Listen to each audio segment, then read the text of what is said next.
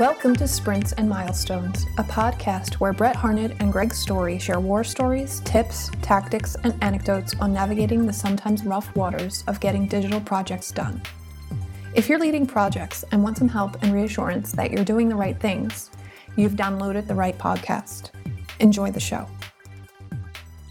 This episode is sponsored by Team Gantt and Harvest, two companies who have supported me and the digital project management community for some time now.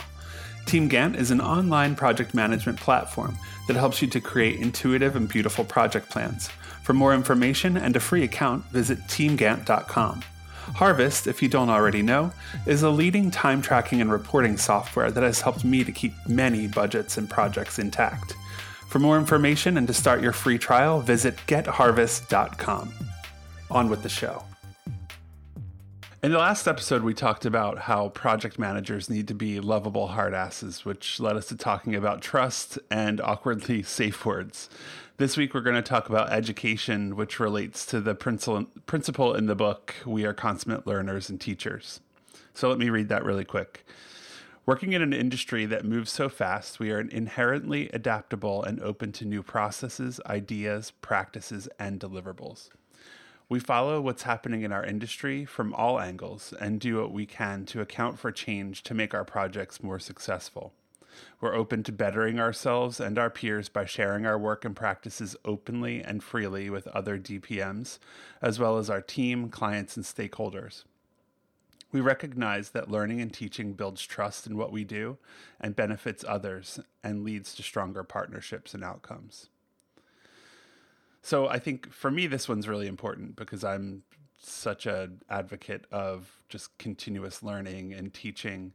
Um, and I feel like in my career, I've learned everything that I know about what I do just working on the job. Um, so, Greg, why don't we talk a little bit about how we got into our careers? Um, how did you get into design and working on the web? Well, I've I've always been, uh, I think, like a, a natural artist and uh, so I've always been drawing and and later in school painting and whatnot. And when, but but I should say there was always a, a, a pull towards design. I would pore over the Sunday newspaper, and I wasn't so much reading all of the articles as so much just looking at how things were typeset, how they were laid out. I always found it interesting that they would you know break up a story and continue it somewhere else in in the paper just all facets of that, and especially the the Sunday paper, uh, you know, with some of the dynamic layouts that they would have for features. Uh, just as I grew older, became more and more curious about that, and that's about the time that Apple started rolling out the Macintosh, and that machine was just prime for graphic design. And so, anytime I could get my hands on one of those, either at school or a friend's house or whatnot, I was always playing around uh, with with some type of facet of, of graphic design. And then in college, I actually wanted to get a degree in, in design, but the, um, the, the program that was running it, uh, I just didn't care for it. So I went into advertising, which had a graphic design class, and I figured the you know what better way to kind of get in that you know to be able to do that in a career than study the things that you know that are kind of related to design.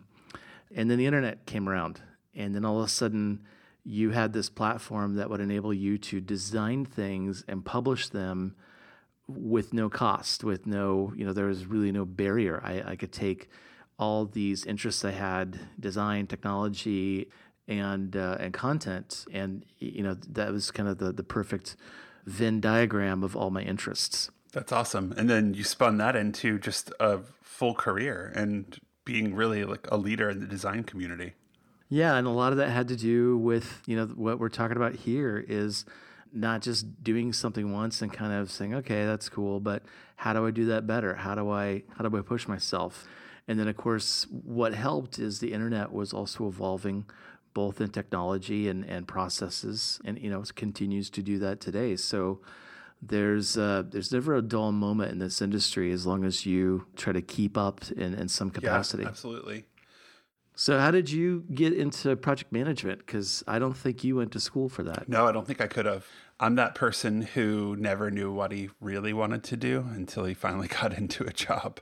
So I, I started my college career in pre med and quickly self selected out of that program by almost failing out my, my first year of college.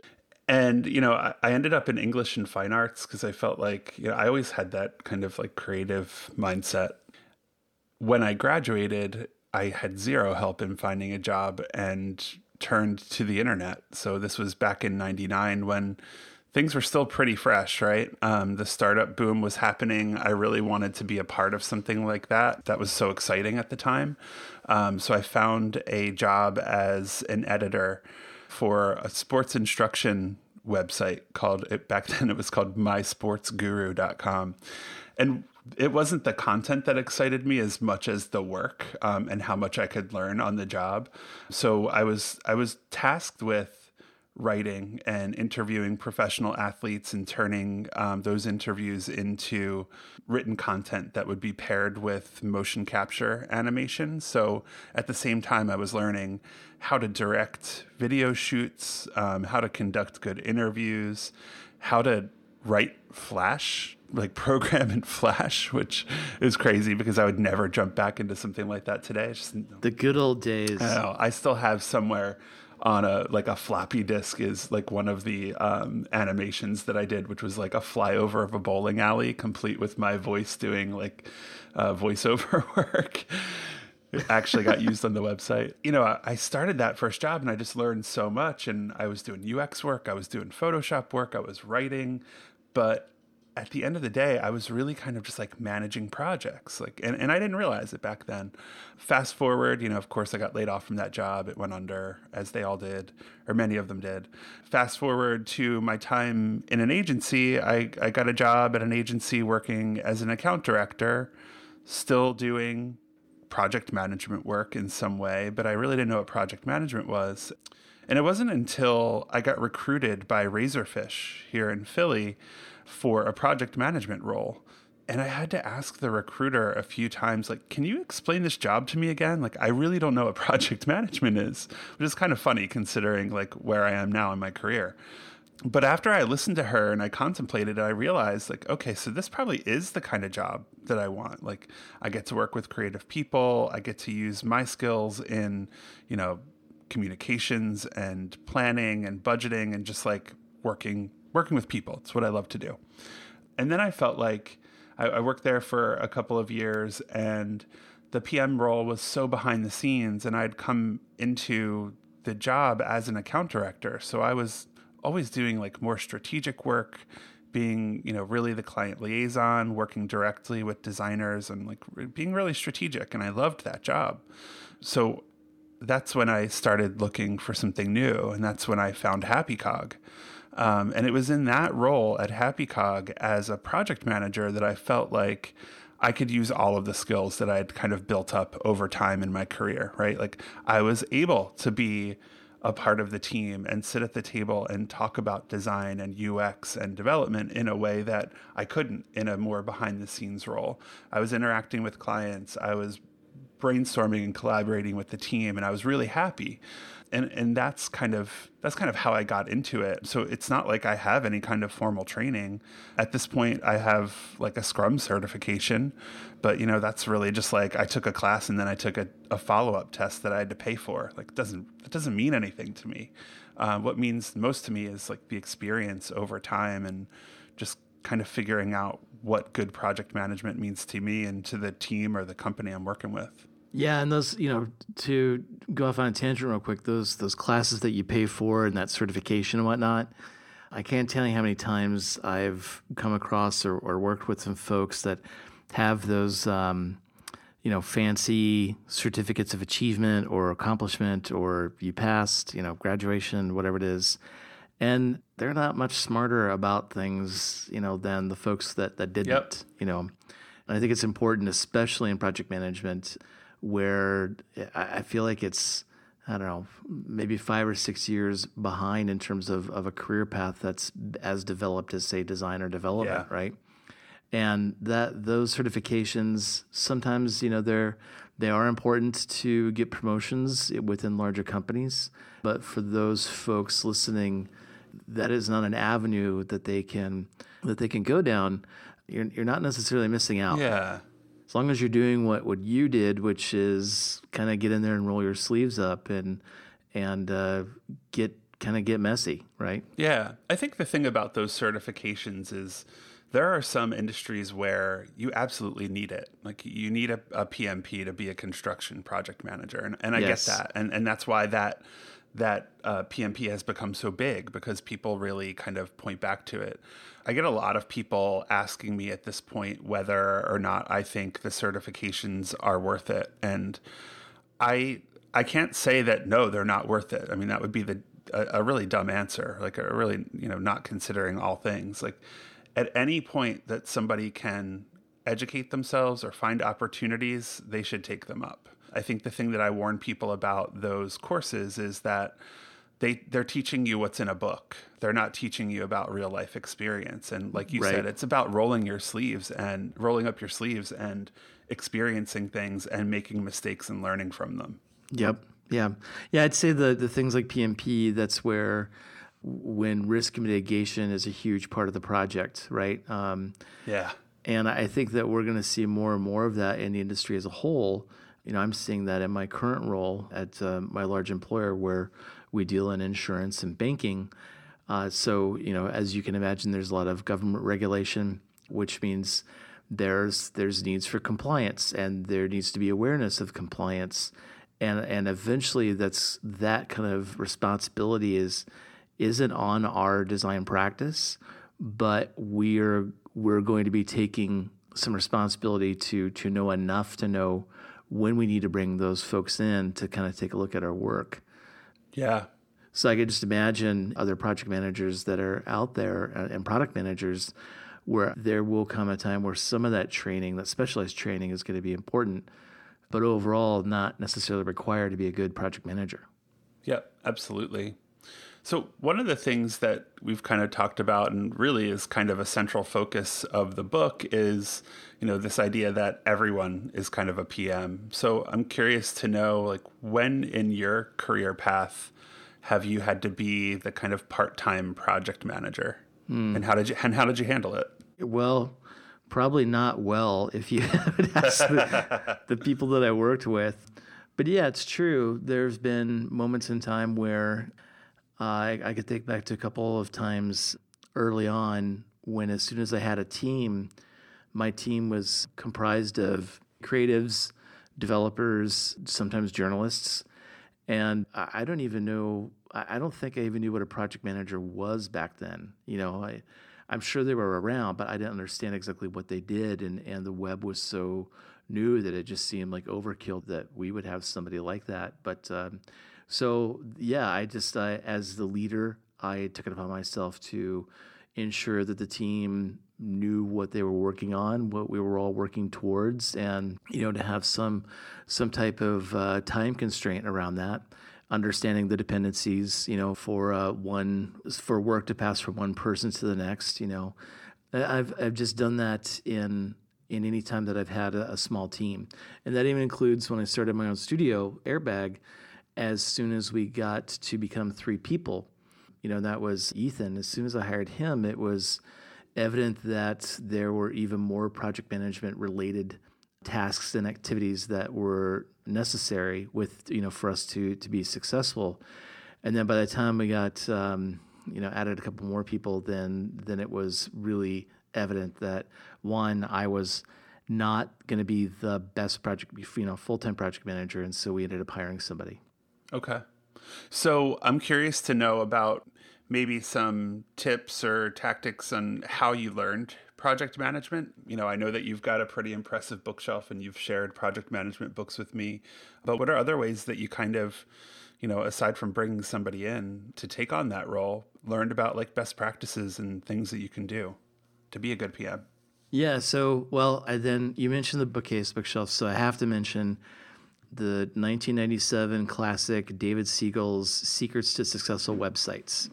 You know, and that helped. That actually helped me understand what I need to be curious about, and that had to do a lot more with with process, you know, and that there was much more details and nuance in all the different types of activities of work. It helped me understand that hey, we should probably talk about requirements and understand more about the the current state of things, so that then we can talk about what we want the future state to be.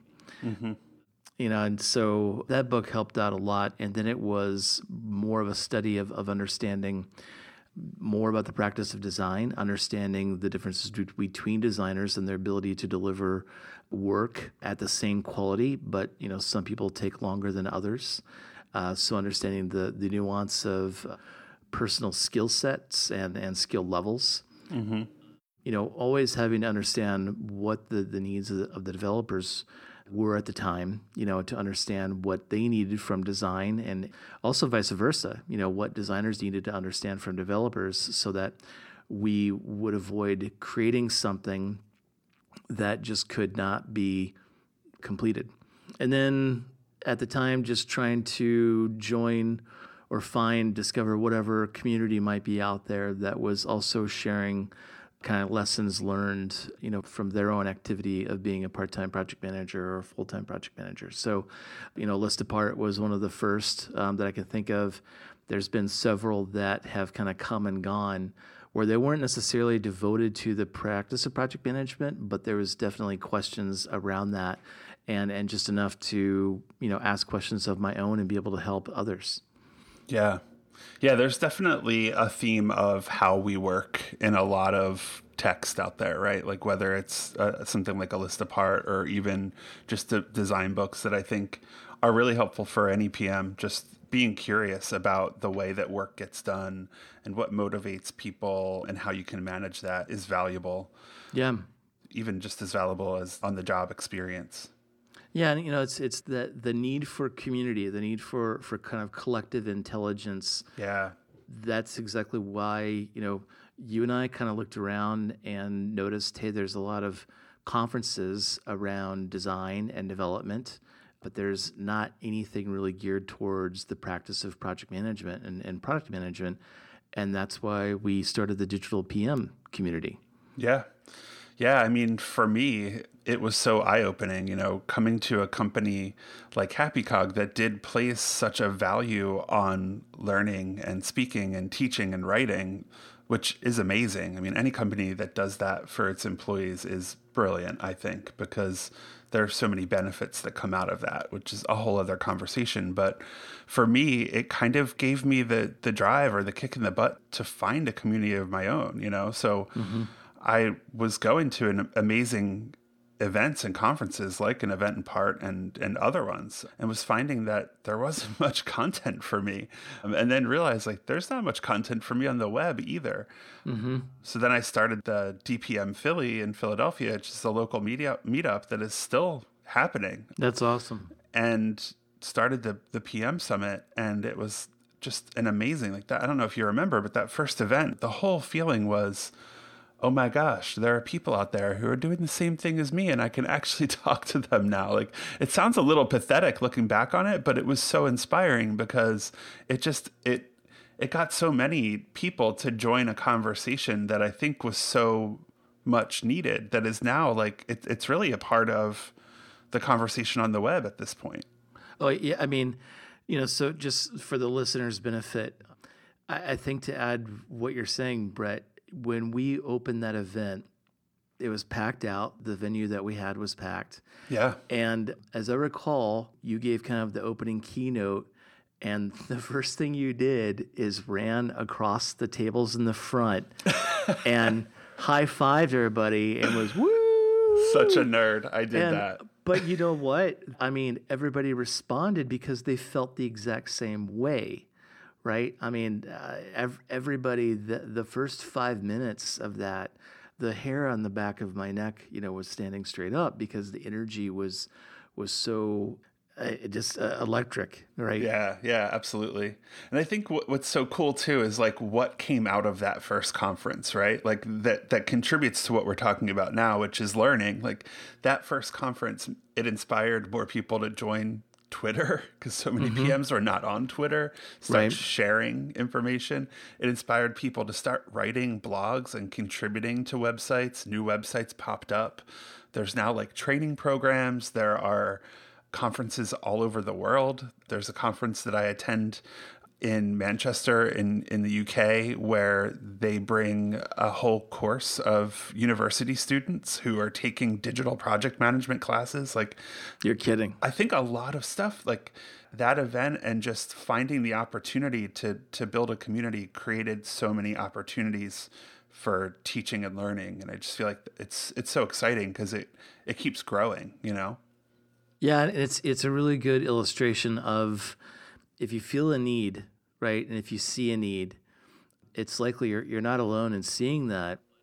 Somebody's got to start something somewhere sometime, right? Like it Yeah. if, if you if you wait for someone else to do the thing that you want, you're likely going to be waiting for a long time. And the, the best thing you can do is is go, is to start. And it doesn't mean that you have to own it for the rest of your life, but Right. you know, you, you just you don't want to you don't want to wait. That's the worst thing you can do.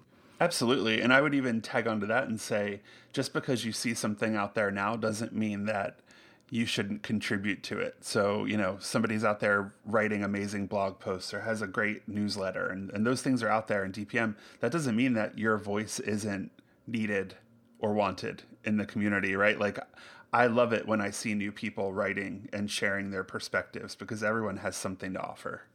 Well, not only something to well, when when you have people that have something to offer, and you and people are doing that as a community, that's validation, right? Yep. That's whether it's validation of problems that exist in the industry or a validation that um, you know a thought or an idea you had was was good. You know, there's just so much that can come from that to help you in your career path as a project manager. You know, to kind of validate where you are and and even where you need to go next. Yeah. So I think that kind of brings us to an, another topic, which is the teaching side of things, right? Like mm-hmm. Personally, I feel like I'm I'm continuously learning. Like even even in my career now as a consultant, anytime I take on a project as a project manager or work with a client to help them with process issues or whatever it might be, I feel like I'm learning something valuable that contributes to my point of view on how project management should work. And I also think at the same time, the Digital PM Summit has offered me many opportunities to put myself out there and put on workshops and teach classes. You know, I taught a class at the University of the Arts a couple years ago in Philadelphia to graduate students about digital project management. I just taught a, a course to a room full of apprentices at the Urban Tech Project in Philadelphia. And I feel like in in those instances, I'm still learning, right? Because I'm creating a course where people are forced to interact and talk about challenges that they're facing and things that excite them about project management or things that confuse them.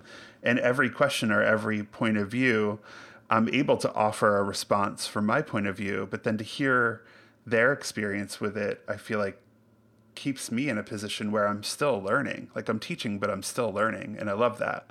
Mm-hmm. What about your experience with teaching? Like, I know that you've mentored many designers and project managers.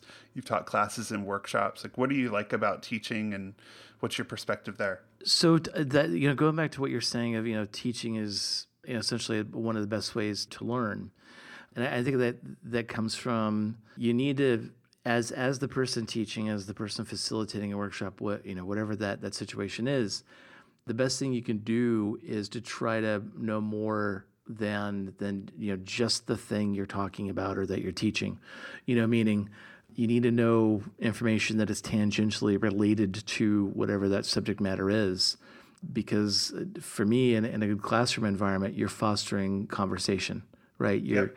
you're giving people a chance to participate ask questions share their point of view which uh, likely leads into you know tangents and and um, related discussions and conversations and i just feel like for me to be a good instructor i need to I need to know more than just the thing that I'm I'm, I'm teaching directly. I, I need to know what are what what else is in the not the syllabus, what's in the back of the book, bibliography. You know, you and taking a look at where else do I need to go from here to round out my own ed- education so that I can provide better education myself, you know, to the people that I'm mentoring or, or teaching. Yeah, absolutely. And I think it's point of view too, right? Like you have to have a strong point of view and a belief or a feeling that something should be done in a certain way or approached in a certain way. And I feel like for me, a lot of that comes out in in what I wrote in the book. Mm-hmm. But I also think, you know, back to the community thing, and I just wrote an article about this on the Bureau of Digital blog, just there's strength in a community that teaches. Like that's yes. that's the title of the blog, and I'll share the link. But there's so many opportunities out there for people in this community, whether it be the digital community at large or just this smaller piece of it in the digital PM community, to teach, you know, to to find organizations that need help with their digital offerings or to teach how to get things done you know mm-hmm. volunteering working with a local meetup inviting students to events. Like there are so many things that that you can do that just continue i think that cycle of teaching and learning that is so important to not just the pms but everybody. Yep. So i'm excited about that. I mean i, I think that this topic is is really important to me and, and gets me going which is why we're speaking for such a long time on this episode. yeah. Well, you know, and to give listeners an idea of, of what that looks like, the Bureau is a good community, especially the DPM uh, group within the Bureau. A list apart, an event apart, a book apart, you know, that whole part empire is based on teaching. You know, mm-hmm. um, it all started with the list apart, and there wasn't so much a, hey, look at me and, and what I did. It was, hey, look at what I did, and I'm going to tell you how I did it, right? Yep. And I mean, if you really think about it, this whole industry has grown at such a, a crazy pace. I think because we've had things like View Source that enabled a designer to learn from you know somebody that came before them to see what what kind of tricks did you play here uh, or you know how did you structure your code or whatever that was but there's been a lot of transparency. And then on top of that you know the, the, transparency is that willingness in the early days for so many people to just come forward and say hey i learned a new thing and i want to pass this along for the betterment of all right? Right. And so this desire uh, and i think um, you know the demand for teaching and for people teaching others has been there in this industry since day one, and uh, it it just needs to it needs to continue. That's that's why this industry is so special to me. Absolutely. Couldn't agree with you more. So I think that brings us to the the end of the episode. I think I mentioned the book is full of links and resources that can help anyone to be a better project manager. Um, and it's not just about my book, right? It's about a lot of different sources that can help you. And, I, and I, I offer a lot of links and, and titles to, to things that you should look into if you're looking to expand your horizons. So on the next episode, join us. We're going to talk about how PMs can stay laser focused. We're going to talk about goals and a little bit more about teaching and inspiring. But I'm excited to jump into that conversation, and we'll see you on the next episode. Thanks. Bye.